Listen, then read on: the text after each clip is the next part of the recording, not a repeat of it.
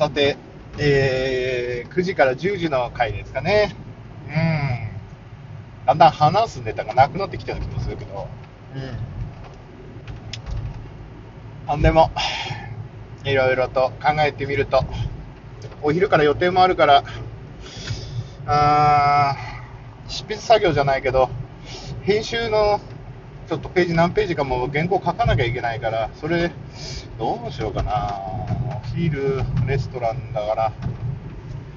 あ10時か、1時間、着替え、シャワー浴びて着替えてってなると、そろそろあれかな。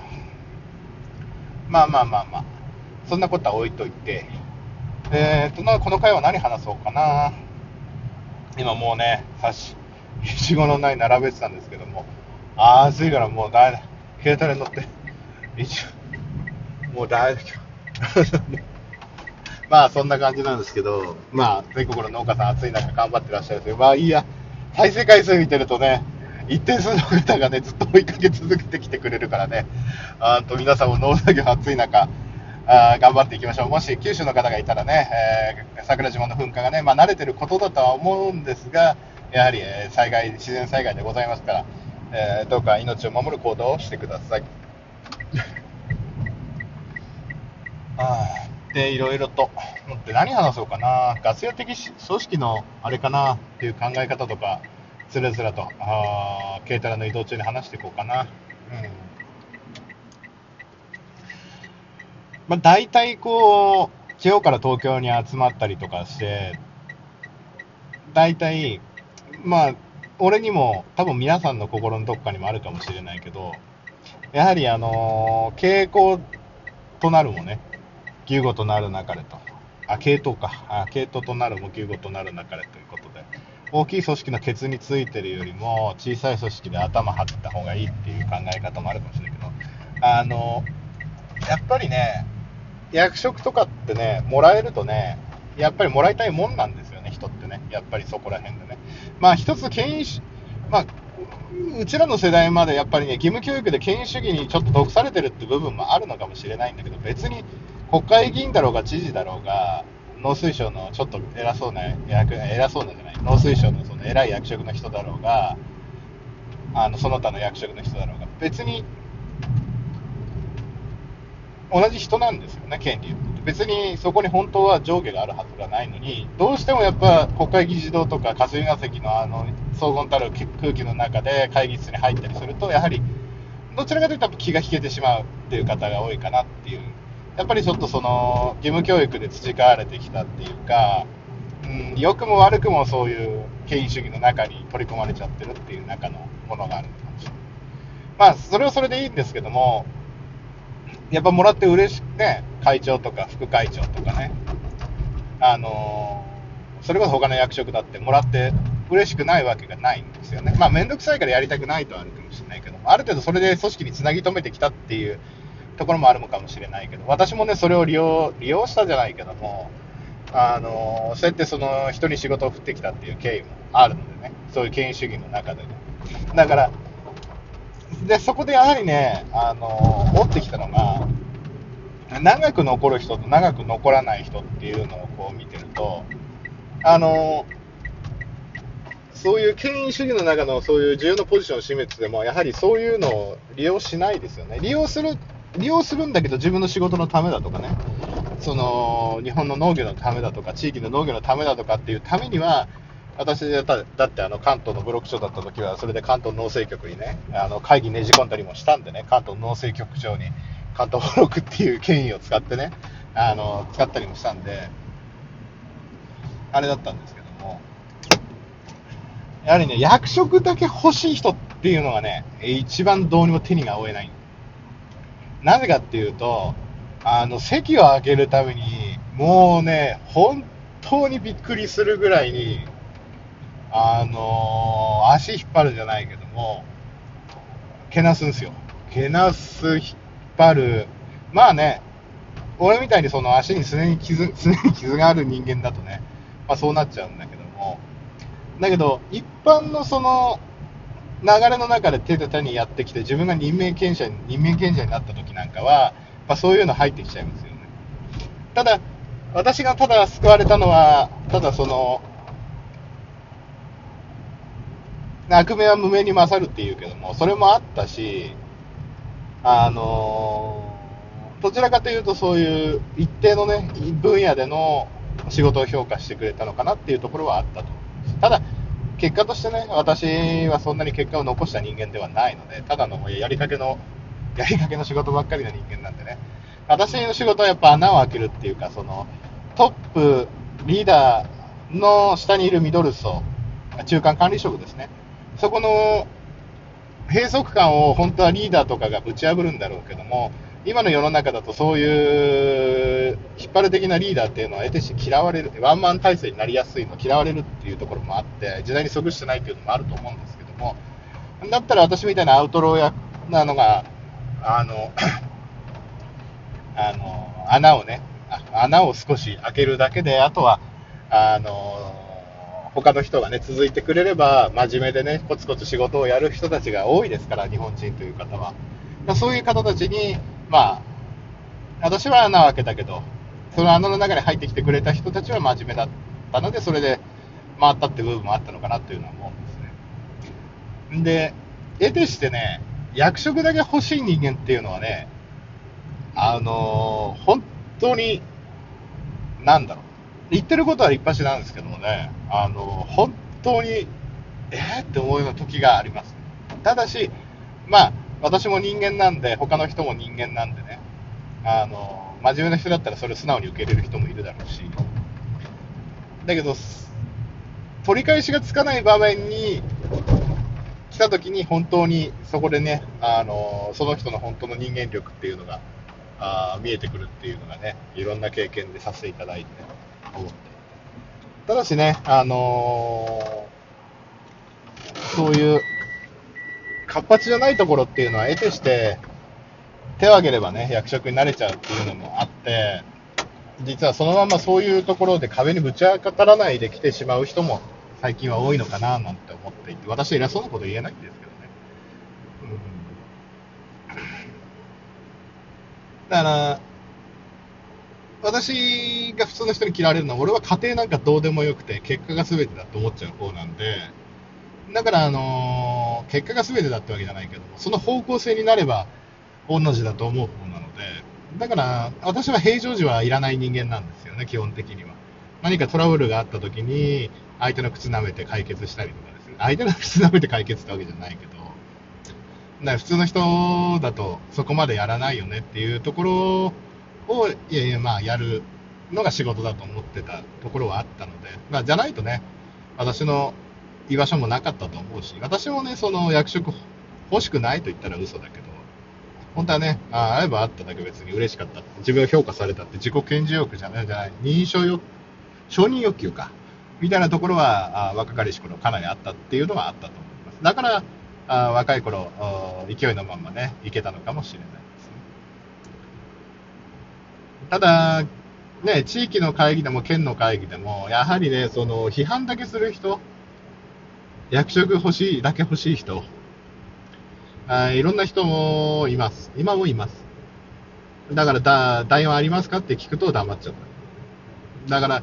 あの、議論にならないんですよね。だ本来、そういう、例えば月に1回、県の理事会の集まりがあるにしろ、地域クラブの集まりにする。本当は、あ全国で会長たち集めて会議するにしろ、総会やるにしろね、農水省の人とかやるにしろ、本当は、あ説明の場以外であったら、合意形成の場であるはずなんですね、議論するっていうことはね。じゃあ、これに対してどう思う、どうも意見出してこうする。ただ、合意形成じゃなくて、もうあの人嫌いだからこの意見を通すのやめようだとか、まあ、っていうのだと、もう意味のない不毛な議論がずっと延々と続くんですね。だから合意形成を得るっていう、例えばその、じゃあその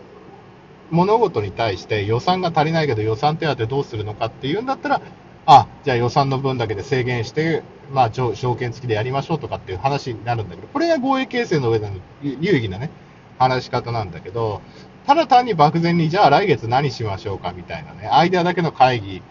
だと、長くぐだぐだ続かないっていうのは、それは合意形成とかじゃないんですよね。あでも次の月な、次のイベント何やるっていう合意形成はあるのかもしれないけども、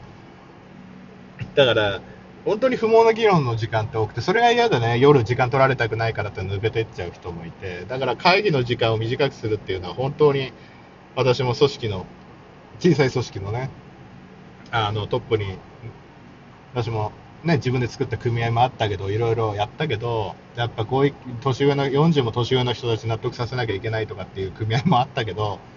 本当にいろんなことでね、直売所の役員だとか、そういう自分で作った組合だとかね、あそれこそ41とかでもいろいろそういう経験させてもらったけども、あ往にしてやっぱりそういう議論が多いなって、合意形成を目指合意形成のない議論ほど不毛なものはない。だから、国会なんか見てても憲法9条改正反対、賛成ってそれだけで終わっちゃってるんですよね。何の合意形成もないわけですよ。あの憲法改正反対の人にはもう合意形成も何もないわけですよね。改正に賛成するわけないんですだから、もう難しいんですよね。難しいけどやっていかなきゃいけない。で、かといってカリスマがいたからといってその会が盛り上がるかっていうと、その年は盛り上がるかもしれないんだけども、だそれをどう伝播していくかってわけなんですよね。だから本当にかっこいいカリスマ社長がいたとしても、やはりあの、その組織の中だけのカリスマであって、対外的に見てカリスマなのかっていうところもあって、で、そのカリスマの人たちっていうのは、意外とね、その会社組織だとずっといるかもしれないんですけど、そういう流動的な役員の組織とかね、だと結構早くいなくなるんですよね。で、大体そういう時にやっぱりね、その前の人が残した、その、あ罪じゃないけど、罪じゃない、残したものじゃないけども、往々にしてそのカリスマがやったこととか、例えばその、偉大なね、会長がいたとか、偉大な部長がいたとか、そういうのに引っ張られちゃうんだけども、でも普通の人は普通の人なんですよね。でも意外と長く役員やって、地道に仕事やってる人っていうのが一番やっぱり重宝されていて、あのーそのでかいね、あのー会社組織の集まった団体だとかも見てても、会長はコロコロ変わるけど、やっぱりその下にいる人たち、実務面とか、裏工作じゃないけど、根回しやってる人たちっていうのはやっぱ役員が長いんですよね。あの、そういう人たちは分かってるから会長やらないんですね。で、やっぱり、その会長はその、やっぱり会の顔だから、そういうところで、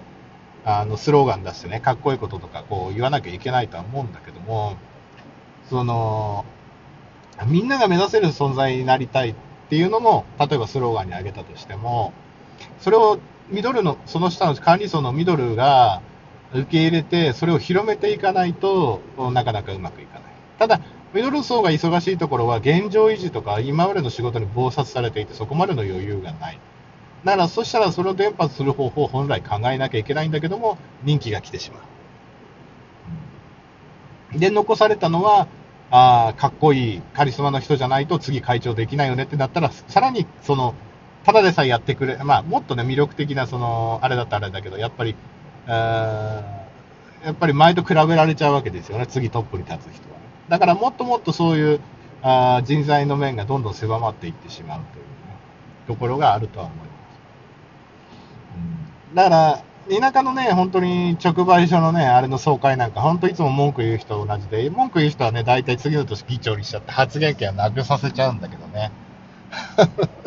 まあ、田舎あるあるかもしれませんけど。